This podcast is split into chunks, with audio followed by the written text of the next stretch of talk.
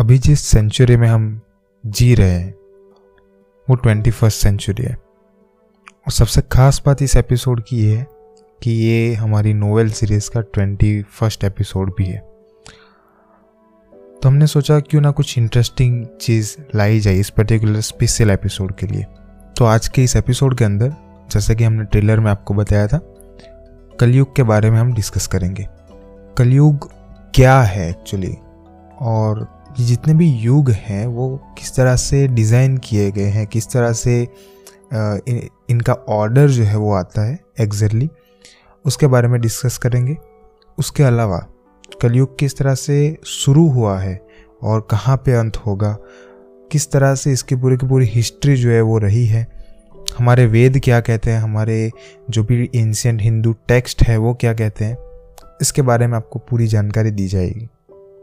इस particular episodes में मैं जितनी भी बातें बोल रहा हूँ वो कहीं ना कहीं भगवद गीता या फिर महाभारत, रामायण, ऐसे कुछ एंशिएंट हिंदू रिलीजियस टेक्स्ट और वेद से लिए गए कुछ कविताओं के अंश हैं, और ये सारी चीज़ें आप वहाँ से जो है वो फाइंड कर सकते हैं, इसको आप चेक भी कर सकते हैं। इसके अलावा आज के इस एपिसोड में हम कुछ ऐसी प्रैक्टिकल चीज़ें भी डिस्कस करेंगे जो कि बताई गई है हमें कि कलयुग में हो सकती है। तो ज़्यादा कुछ बताना नहीं चाहूँगा, ये सिर्फ शुरुआत है इस कलयुग की, एक kind of like mini series की, क्योंकि यहाँ से जो है वो हम इसी कलयुग से रिलेटेड काफ़ी सारी चीज़ें जो हम आपको बताएंगे। तो आज का ये इंट्रोडक्शनरी एपिसोड शुरू करते हैं। So this is S Patel, you are listening novel series by Storytify India. Let's start exploring. कलयुग की सबसे खास बात यही है कि सबको पता है कि कलयुग जो है वो चल रहा है, घोर कलयुग जो है वो आने वाला है, या फिर कुछ लोगों को लगता है कि वो आ भी चुका है, कुछ को लगता है कि कलयुग मतलब सब जो है वो आ, पाप हो रहे हैं, यहाँ पे वहाँ पे सारी चीज़ें जो है वो बिखरी हुई है। तो जितनी भी सारी चीज़ें आप सुनते आ रहे हो वो कहीं ना कहीं आपने या तो वेरीफाई नहीं किए या फिर आपको पूरी बात पता नहीं है। तो जो आपको बात पता नहीं है या फिर आपने जो भी वेरीफाई नहीं किया वो सारी चीज़ें यहाँ पे हम आज डिस्कस करेंगे। तो देखो, कुछ चीज़ें सही भी हो सकती है, लेकिन ज़्यादातर जो आप आसपास से इन्फॉर्मेशंस लेते हो किसी भी रिलीजन के बारे में, यहाँ पे मैं सिर्फ हिंदू की बात नहीं कर रहा या फिर किसी भी और पर्टिकुलर रिलीजन की बात नहीं कर रहा, आप किसी भी प्रकार से कोई भी इन्फॉर्मेशन ले रहे हो, मेक श्योर करें आप उसको सबसे पहले तो वेरीफाई करें और उसके बाद अपना ओपिनियन डिसाइड करें। तो आपको कोई भी माइंडसेट नहीं बनाना है। शुरू करते हैं एक्चुअली कलयुग का मीनिंग क्या है। तो कलयुग जो है वो हिंदुइज्म में फोर्थ एज मानी जाती है इस वर्ल्ड की, और ये जो प्रेजेंट एज है जहाँ पे हम अभी जी रहे हैं उसको कलयुग बोला जाता है। तो टोटल चार एज होती है, चार युग होते हैं, सत्ययुग, त्रेता युग, द्वापर युग और कलयुग। तो ये चार युग होते हैं। इसमें से हम अभी सबसे लास्ट वाले, सबसे अंत में जो आता है कलयुग, वहाँ पे हम अभी जी रहे हैं।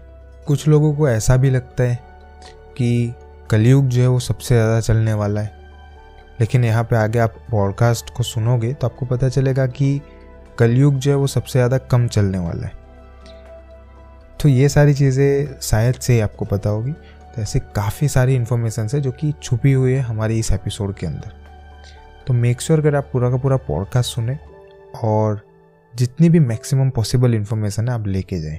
कलयुग जो है वो सारे युगों का अंत माना जाता है और ये पूरी एक साइकिल जो है उसको कंप्लीट करता है अकॉर्डिंग टू हिंदू धर्म। कुछ कुछ ऐसे मिथ्स भी फैली थी एक टाइम पे कि दो हज़ार बारह में जो है वो कलयुग की वजह से दुनिया जो है वो एंड हो जाएगी, या फिर दो हज़ार बयासी में दुनिया जो है वो ख़त्म होने वाली है, लेकिन ये सारी चीज़ें कहीं ना कहीं फेक थी, कुछ भी ऐसा हुआ नहीं। तो ऐसी खबर आती रहती है, लेकिन आज हम यहाँ पे जो भी बात करने वाले हैं वो सारे फैक्ट्स हैं।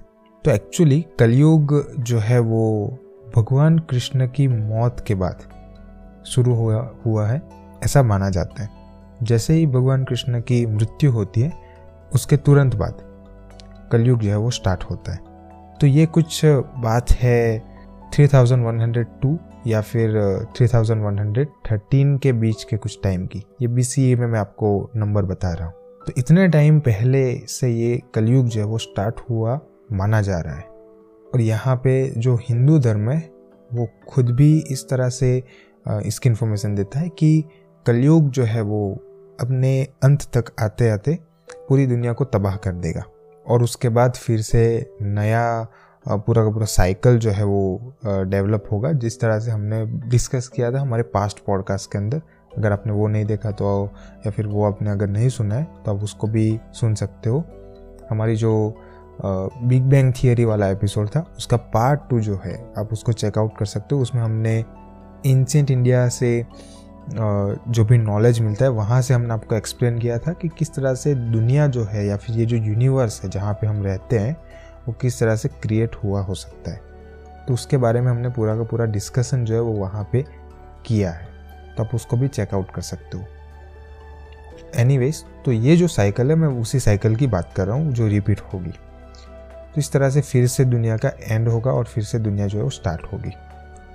अगर हम प्योर डेफिनेशन चेक करें कली वर्ड की तो आपको पता चलेगा कि इसका मीनिंग होता है झगड़ा करना या फिर संघर्ष करना, कलेश करना। तो ऐसे कुछ मीनिंग इसके निकलते हैं और आई थिंक यही मेन रीज़न है कि हम इस युग को कलयुग से जानते हैं। अगर हम बात करें ये युगों के क्रोनोलॉजिकल ऑर्डर, मतलब कि एक्चुअल में जो ऑर्डर है, काफ़ी लोगों को ऐसा लगता है कि पहले सतयुग आता है, उसके बाद द्वापर युग आता है, उसके बाद त्रेता युग आता है, क्योंकि उसका नाम त्रेता युग है तो तीसरे स्थान पे आएगा। लेकिन ऐसा नहीं है। सबसे पहले सतयुग आता है, उसके बाद त्रेता युग आता है, फिर द्वापर युग आता है और सबसे लास्ट में कलयुग आता है। सत्ययुग को कृत युग से भी जाना जाता है और ये सत्य, सद्गुण और धार्मिकता का युग है और यहाँ से सारी चीज़ें जो है वो स्टार्ट हुई थी। इसके बाद अगर हम बात करें त्रेता युग की तो त्रेता युग मानव जाति का युग माना जाता है और यहाँ पे आध्यात्मिकता में एक चौथाई गिरावट हमको देखने को मिलती है सत्ययुग के कंपैरिजन में। तो पच्चीस परसेंट आध्यात्मिकता एक इंसान के अंदर जो है वो गिर जाती है इस युग में। तो सत्ययुग में और त्रेता युग में बस इतना सा छोटा सा डिफरेंस जो है वो हमको देखने को मिलता है। वैसे पच्चीस परसेंट काफ़ी बड़ा डिफरेंस माना जाता है, लेकिन कलयुग के कंपैरिजन में तो काफ़ी ज़्यादा कम है। बात करते हैं द्वापर युग की। तो इस युग में आध्यात्मिकता का जो मूल्य है, जो उसकी एक वैल्यू है, वो तो डाउन होती ही रहती है, आध्यात्मिकता ख़त्म होती जाती है, लेकिन उसके अलावा पाप और पुण्य में समान मात्रा में बढ़ोतरी जो है वो हमें देखने को मिलती है, या फिर उसका लेवल जो है वो एक एक तरह से समान हो जाता है यहाँ पे। तो इस युग में यही मेन चीज़ है कि पाप और पुण्य जो है वो एक लेवल पे हो रहे हैं। जितना पाप हो रहा है उतने ही पुण्य भी हो रहे हैं और जितने अच्छे काम है उसके सामने इतने ही बुरे काम हैं। तो ये चीज़ हमें ये द्वापर युग के अंदर देखने को मिलती है। अब बात करते हैं लास्ट और सबसे इम्पोर्टेंट युग के बारे में, जिसके ऊपर ही पूरा का पूरा पॉडकास्ट है, कलयुग। कलयुग को संघर्ष का युग माना जाता है और इसका जो वर्णन किया गया है हमारे वेद में उसके अकॉर्डिंग इसमें एक चौथाई पुण्य और तीन चौथाई पाप जो है वो प्रसिद्ध होते हैं और उपलब्ध होते हैं, यहाँ पे हमें देखने को मिलते हैं। तो ये कुछ मैंने आपको बेसिक डिस्क्रिप्शन आपको बता दी ये चारों जो युग हैं उनके बारे में, और उनका एक क्रोनोलॉजिकल ऑर्डर आपको क्लियर आउट कर दिया कि इस तरह से चीज़ें जो है वो चलती है according to ancient Indian text. ठीक है, अब बात करते हैं एक्चुअल में कलयुग जो है वो स्टार्ट किस तरह से हुआ था, तो उसकी थोड़ी सी बात करते हैं। हम आपको सारे जो भी गुण हैं इस कलयुग के और जितने भी दोष है वो सारी चीज़ें आपको बताएंगे, लेकिन उससे पहले कलयुग किस तरह से स्टार्ट हुआ उसको थोड़ा सा एक्सप्लेन कर दें। जैसे कि मैंने आपको बताया, तो ऐसा माना जाता है कि जब कृष्ण भगवान की मृत्यु होती है तब जो है वो आ, द्वापर युग से कलयुग में ट्रांसफॉर्मेशन हुआ था। तो इस तरह से इसकी एक स्टोरी जो है वो मैं आपको बाद में बताऊंगा एग्जैक्टली कि किस तरह से इसको एक्सप्लेन किया है। लेकिन इस तरह से जो है वो कलयुग जनरली स्टार्ट हुआ है ऐसा बताया जाता है। जितने भी स्क्रिप्चर्स हैं हमारे उनमें कलयुग की कुछ चार लाख बत्तीस हज़ार वर्ष की आयु जो है वो बताई जाती है। और अगर हम पुराण या फिर कुछ ऐसे टेक्स्ट का सहारा ले के अगर हम इन्फॉर्मेशन निकालें तो एक साल जो होता है ह्यूमन का वो एक अहोरात्रा के इक्वल होता है।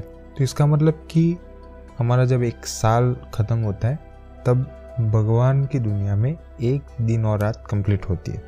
So basically twenty four hours for them. तो अगर हम इसको थोड़ा सा और अच्छे से समझें तो उत्तरायण जो हम त्यौहार मनाते हैं उसको एज अ डे कंसिडर किया जाता है और जो दक्षिणायन जो होता है उसको नाइट कंसिडर किया जाता है।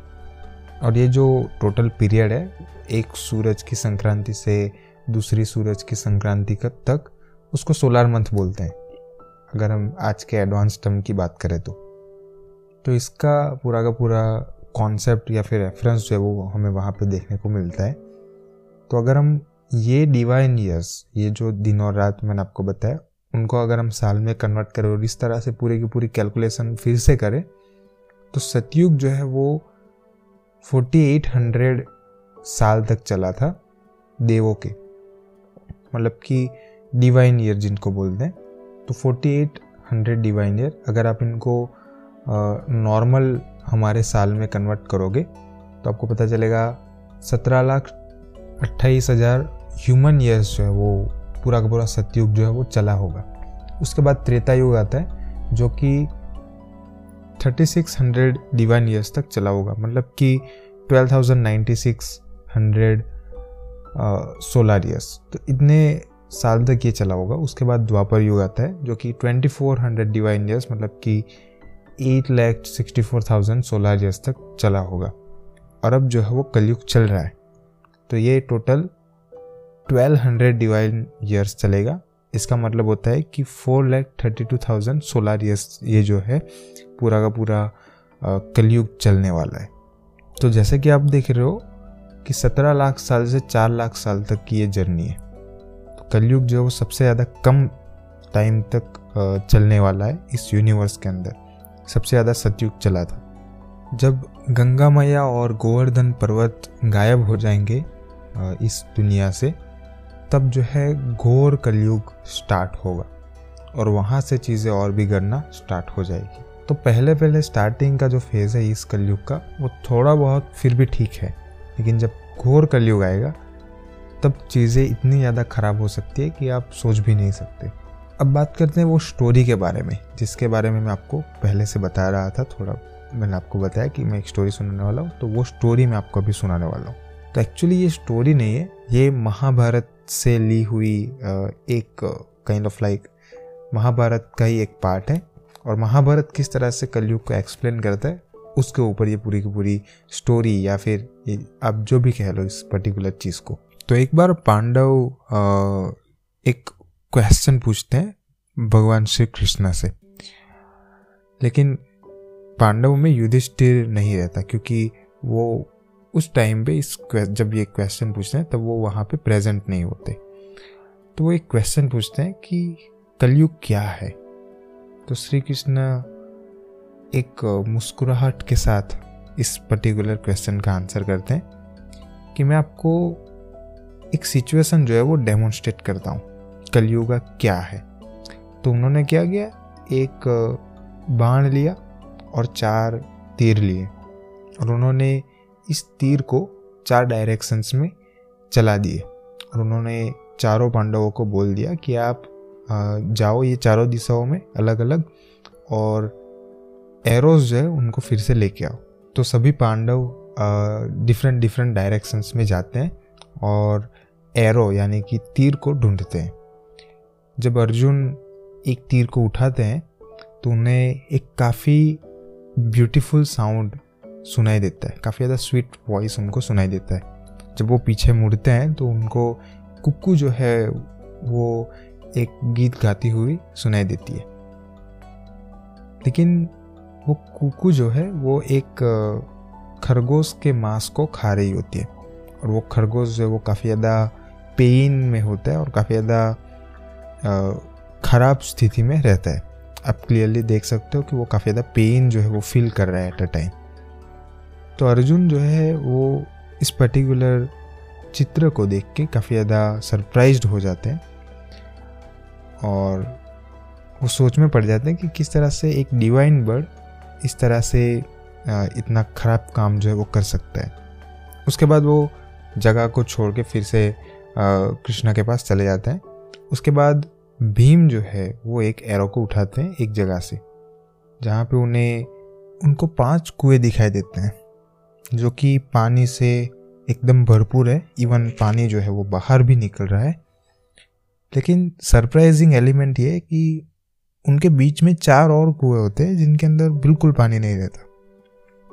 और ये काफ़ी ज़्यादा डिफरेंट यूनिक सिचुएशन देख के भीम जो है वो काफ़ी ज़्यादा सरप्राइज हो जाते हैं, काफ़ी ज़्यादा अमेज हो जाते हैं और वो अपनी तरह से एरो को लेके फिर से रिटर्न हो जाते हैं श्री कृष्ण की तरफ।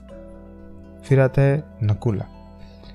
वो जैसे ही अपना तीर उठा के फिर से रिटर्न हो रहे होते हैं, उन्हें एक जगह पे एक गाय माता दिखती है जो कि एक बछड़े को जन्म दे रही होती है और जन्म दे के वो उससे काफ़ी काफ़ी सारे प्यार से उसे चाटना या फिर लिक करना स्टार्ट कर देती है। लेकिन जो काल्फ होता है वो क्लीन हो जाता है बछड़े का, फिर भी वो उसे कंटिन्यू कंटिन्यूसली लीक करती रहती है और उसकी वजह से जो बच्चे का काल्फ होता है वो काफ़ी ज़्यादा इंजर्ड हो जाता है, जो भी बछड़ा रहता है उसका काल्फ। तो ये सिचुएशन भी जब नकुला नकुल जो है वो इस पर्टिकुलर सिचुएशन को देखता है तो वो भी काफ़ी ज़्यादा कंफ्यूज हो जाता है कि इस तरह से एक काफ़ी ज़्यादा काम एनिमल जो गाय माता होती है वो किस तरह से ऐसा क्यों करेगी।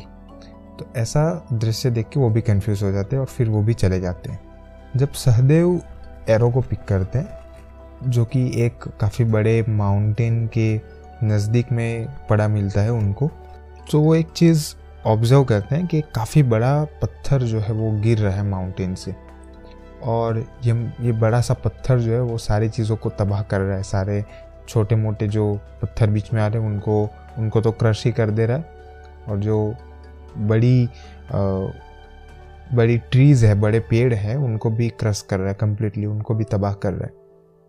लेकिन ये जो सेम बड़ा सा पत्थर है वो आगे जाके एक छोटे से पौधे से अटक जाता है।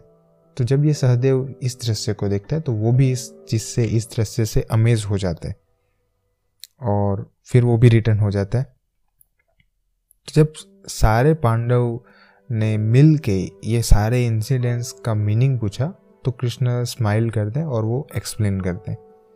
तो वो ये एक्सप्लेन करते हैं कि कलयुग में हमारे जितने भी गुरु है, धर्म गुरु हो गया कोई भी, मैं यहाँ पे किसी भी पर्टिकुलर रिलीजन की बात नहीं कर रहा, जो भी इन्फॉर्मेशन हमें दी गई है उसी की बात कर रहा हूँ। सो so, मैं यहाँ पे कंट्रोवर्सी नहीं करना चाहता।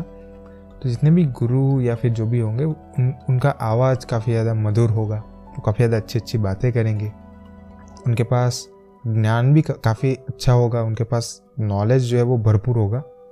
लेकिन वो इनसे जो भी उनके भक्त होंगे उनका सिर्फ शोषण करेंगे, जिस तरह से कुक्कू जो है वो एक रैबिट के साथ या फिर एक खरगोश के साथ करती है। तो ये पहले दृश्य को काफ़ी ज़्यादा अच्छे से कृष्ण समझाते हैं।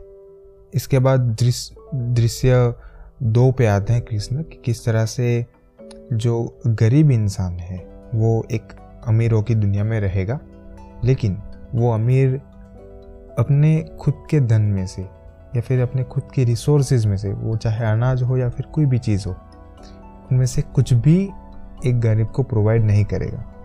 और उनके पास इतनी ज़्यादा वेल्थ, इतनी ज़्यादा एसेट्स होंगे, फिर भी वो गरीब को एक रुपया देने से भी आ, पीछे हट जाएगा। तो ऐसी सिचुएशन जो है वो क्रिएट होगी कलयुग में। तो ये हमारी सेकंड सिचुएशन जिसके अंदर एक काफ़ी बड़ी फोर वेल होती है जिनके अंदर बिल्कुल पानी नहीं रहता और उनके सामने फाइव बड़ी वेल्स होती हैं जिनके अंदर भरपूर पानी रहता है, इवन ओवरफ्लोइंग होता है। तो ऐसी सिचुएशन एक्चुअली हम आज के टाइम में देख सकते हैं। थर्ड सिचुएशन की बात करते हैं जो कि श्री कृष्ण समझाते हैं सभी पांडवों को कि कलयुग में पेरेंट्स अपने बच्चों को इतना ज़्यादा प्यार करेंगे, इतना ज़्यादा लाड़ प्यार से रखेंगे कि वो एक्चुअली उनके लाइफ को जो है वो डिस्ट्रॉय कर देगा। कहीं ना कहीं उनमें मैनर्स या फिर वो डिसिप्लिन नहीं आ पाएगी। तो ये एक सिचुएशन उन्होंने एक्सप्लेन की थी, जिस तरह से काव जो है वो अपने न्यू बॉर्न बेबी को किस तरह से ट्रीट करता है और उसकी वजह से उसको उसको एक्चुअली डैमेज होता है।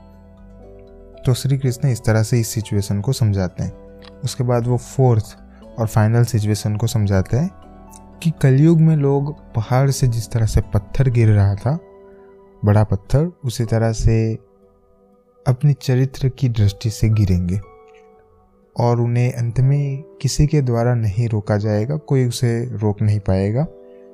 केवल भगवान के नाम से उनकी ये कयामत या फिर ये जो चरित्र उनका जो गिर गया है वो फिर से पाया जा सकता है, वो रुक रुका जा सकता है। तो इस तरह से फोर्थ सिचुएशन जो है वो उन्होंने एक्सप्लेन की।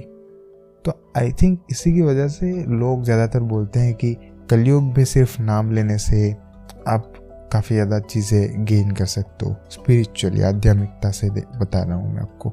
तो एनीवेज ये थोड़ी सी रिलीजियस बात हो गई, लेकिन ये एक स्टोरी थी जो कि कलयुग से रिलेटेड थी और ये श्रीमद् भगवत गीता से उठाई हुई स्टोरी है। बात करते हैं कलयुग किस तरह से स्टार्ट हुआ, उसका स्टार्टिंग पॉइंट क्या है, वो तो हमें आपको वो तो हमने आपको बता दिया। श्री कृष्ण की डेथ जो है वो उसका स्टार्टिंग पॉइंट है, लेकिन अकॉर्डिंग टू थोड़ा बहुत साइंस और अकॉर्डिंग टू ये रिलीजियस टेक्स्ट एक्चुअली इसके स्टार्टिंग का फेज़ कैसा रहा है उसके बारे में थोड़ी सी बात करेंगे। तो सबसे पहले सूर्य सिद्धांत में ये बताया गया है कि कलयुग जो है वो मिडनाइट, रात के बारह बजे एग्जैक्ट अठारह फरवरी इकतीस सौ दो बीसीई में स्टार्ट हुआ था। तो ये बाय द वे मैं प्रोलेप्टिक जूलियन कैलेंडर की डेट बता रहा हूँ। अगर हम इसको जॉर्जन कैलेंडर में कन्वर्ट करते हैं तो चौदह जनवरी इकतीस सौ दो बीसी में कन्वर्ट होता है। तो ये जो डेट है वो भी काफ़ी सारे हिंदू आ, ऐसा मानते हैं कि इस डेट को जो है एग्जैक्टली श्री कृष्ण भगवान की डेथ हुई थी और उन्होंने पृथ्वी को छोड़ दिया था। महाभारत के बाद जब कृष्ण पृथ्वी को छोड़ के जाते हैं तो तो कृष्ण अवतार के बाद कलयुग जो है वो वैसे भी स्टार्ट होने ही वाला होता है, लेकिन कलयुग काफ़ी टाइम टाइम से वेट कर रहा होता है कि वो अपने इस पृथ्वी पे कब्जा किस तरह से करे। तो कलयुग जो है वो परमिशन मांगते हैं श्री कृष्ण से। वो कहते हैं कि प्रभु, मैं बहुत समय से इंतज़ार कर रहा हूँ, ये युग अब मेरा है, किंतु आपके जाने के पश्चात ही मैं इस युग में आ सकता हूँ। तो इस तरह से ये अपना अप्रोच जो है वो रखते हैं और कृष्णा जो है वो उन्हें अलाउ करते हैं अर्थ पे आने के लिए और वो वहाँ से चले जाते हैं। लेकिन सबसे बड़ी दिक्कत ये थी कि उस टाइम में सारे लोग जो है वो रिलीजियस थे, सारे लोग अच्छे थे, सारे लोग अच्छी अच्छी चीज़ें जो है वो कर रहे थे, लोगों का भला भी कर रहे थे, किसी भी प्रकार से पाप जो है वो इतना ज़्यादा कुछ बढ़ नहीं गया था, सारी चीज़ें बैलेंस थी। तो कलयुग को कोई कोई भी जगह नहीं मिली रहने के लिए। तो उन्होंने फिर से भगवान को बुलाया और उन्होंने बोला कि प्रभु, मैं कहाँ रह सकता हूँ, यहाँ पर सभी लोग जो है वो अच्छे कामों में लगे हैं, मैं किसी के आ, काम में विघ्न डाल के नहीं आ सकता। तो ऐसी कुछ उन्होंने बात की। तो भगवान ने उन, उन, उनको एक सजेशन दिया कि आप जो है वो सोने की धातु में चले जाओ और कलयुग जो है वो एक सोने के ताज में, सोने के क्राउन में चले जाते हैं। उसके बाद ये जो क्राउन होता है वो प्रक्षित, जो कि ग्रैंडसन होता है अर्जुन का, वो इस क्राउन को एक बैटल में जीत जाते हैं और प्रक्षित जो है वो काफ़ी ज़्यादा अच्छे इंसान होते हैं, काफ़ी ज़्यादा दानवीर भी होते हैं। लेकिन वो एक बार एक शिकार करने के लिए जाते हैं इस पर्टिकुलर क्राउन को, इस पर्टिकुलर ये जो सोने का क्राउन है, ये जो ताज है जिसके अंदर कलयुग जो है वो रहता है, उस पर्टिकुलर क्राउन को वो पहनते हैं। और उस क्राउन की वजह से, जो कि क्योंकि उसमें कलयुग था, प्रक्षित की मेंटल स्टेबिलिटी इतनी ज़्यादा होती नहीं है और वो काफ़ी ज़्यादा नेगेटिव जो है वो थिंक करने लगते हैं। और इसी मेंटल अनस्टेबिलिटी में वो जो है एक सांप को मार देते हैं और उस सांप को वो खींच के एक साधु के गले में छोड़ देते हैं, जो कि साधु जो है वो मेडिटेशन कर रहे थे। तो साधु जब उनकी आँख जो है वो खोलते हैं, उन्हें एक मरा हुआ सांप अपने सोल्जर्स पे देखने को मिलता है और ये दृश्य देखते ही साधु काफ़ी ज़्यादा एंग्री हो जाते हैं और वो सांप दे देते हैं आप ऑफकोर्स प्रक्षित को। और वो उन्हें ऐसा सांप देते हैं कि मैं तुझे श्राप देता हूँ, तेरी मौत सात दिन में हो जाएगी। तो जब प्रक्षित ये सारी चीज़ें होने के बाद जब घर आते हैं तो उन्हें पता चलता है कि ये आ, उनकी काफ़ी बड़ी एक गलती आ, हो गई है। तो ये सारी चीज़ें बाय द वे, जो जब वो क्राउन छोड़ते हैं ज़मीन पे, उसको निकालते हैं, तभी उन्हें ये सारी चीज़ें रियलाइज़ होती है। वो फिर से साधुओं के पास जाते हैं और काफ़ी ज़्यादा भीख मांगते हैं लिटरली कि आ, आप प्लीज़ कुछ ऐसा करो जिससे कि मेरी मौत ना हो। लेकिन साधु कहते हैं कि श्राप जो है वो ऐसी चीज़ें जिन्हें हम फिर से नहीं ले सकते, तो आपकी मौत तो होने ही वाली है। तो वो सजेस्ट करते हैं कि आप ये सात दिन में कुछ अच्छा काम कर लो तो एटलीस्ट अच्छे से मर तो सकोगे। तो ऐसा कुछ बता देते हैं और फिर वो प्रक्षित जो है वो प्लेस जो है वो छोड़ देता है और सात दिन में उनकी मौत हो जाती है। और इस तरह से कलयुग जो है वो एग्जिस्टेंस पे आता है। अकॉर्डिंग टू एस्ट्रोनॉमर्स और जितने भी मैथमेटिशियन है, आर्यभट्ट टाइप, उन्होंने बताया कि कलयुग जो है वो thirty one thousand sorry thirty one hundred two BC में जो है वो स्टार्ट हुआ था। तो इस तरह से ये स्टोरी है, इस तरह से ये एक एक्सप्लेनेशन है जो कि महाभारत में हमें देखने को मिलता है।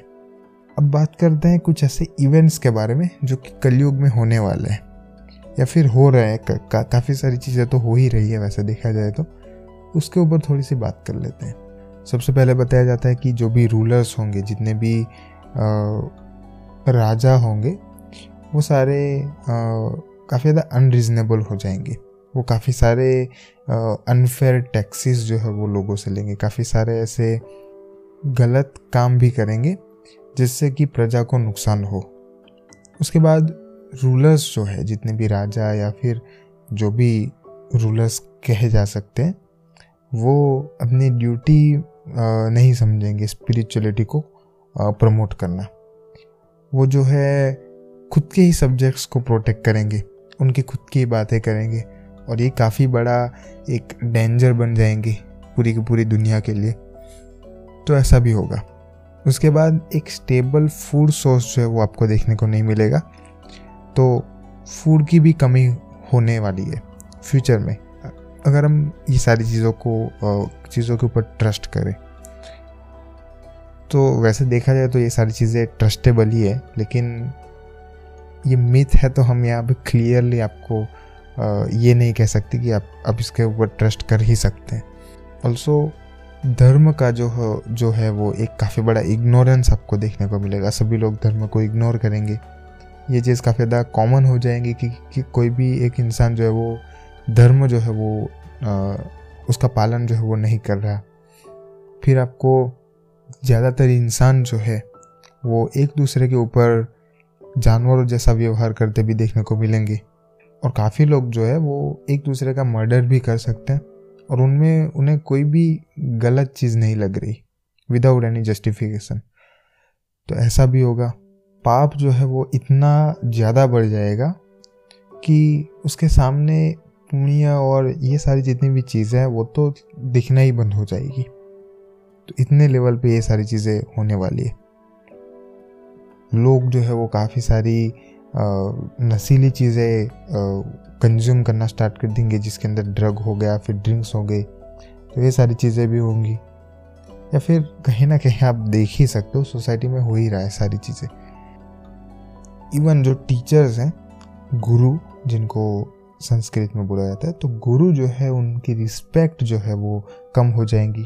स्टूडेंट्स जो है वो इवन उनको इंजर करने की ट्राई करेंगे, उनको मारने की ट्राई करेंगे, उनकी रिस्पेक्ट नहीं की जाएगी, उनकी टीचिंग्स जो है वो इंसल्ट की जाएगी। तो ये कुछ चीज़ें जो है वो आपको देखने को मिलेगी। उसके अलावा जो ब्राह्मण होते हैं उनको उनको भी रिस्पेक्ट नहीं दी जाएगी। क्षत्रिय जो है वो इतने ज़्यादा बहादुर नहीं दिखेंगे आपको। उसके अलावा जो वैश्य होते हैं वो उनकी डीलिंग्स के अलावा काफ़ी और काम करेंगे। तो इस तरह से आपको कुछ कुछ चेंजेस देखने को मिलेंगे और आई थिंक इनमें से काफ़ी सारी चीज़ें तो हो भी रही है, लेकिन आज के इस पॉडकास्ट से हमने आपको कलयुग का एक पिक्चर जो है वो हमने आपको दिखाया है।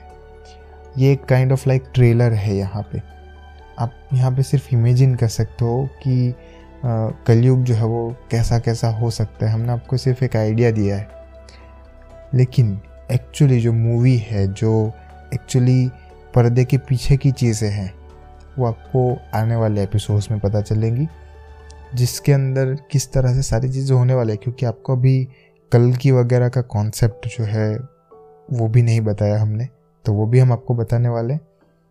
तो ये काइंड ऑफ एक स्टेप फॉरवर्ड है, एक पहला पहला कदम हमने रखा है इस पर्टिकुलर टॉपिक के लिए। इसके बाद हम आने वाले एपिसोड में घोर कलयुग क्या है उसके बारे में भी बात करेंगे, किस तरह से कली जो है वो बॉर्न होगा, डेविल कली, और उसके बाद कल्कि कौन है उसके बारे में भी हम आपको बताएंगे। तो ये सारी चीज़ों को सुनने के लिए कॉन्स्टेंटली आप हमें सब्सक्राइब कर सकते हैं, हमें फॉलो कर सकते हैं, ताकि आप कोई भी हमारा एपिसोड जो है वो मिस आउट ना करो और ऐसे ही इंटरेस्टिंग और काफ़ी ज़्यादा ट्रस्टेबल सोर्सेज से फैक्ट्सफुल चीज़ें आप हमसे ले सकते हो। Thank you so much for listening to me. I will meet you in next episode of Storytify India.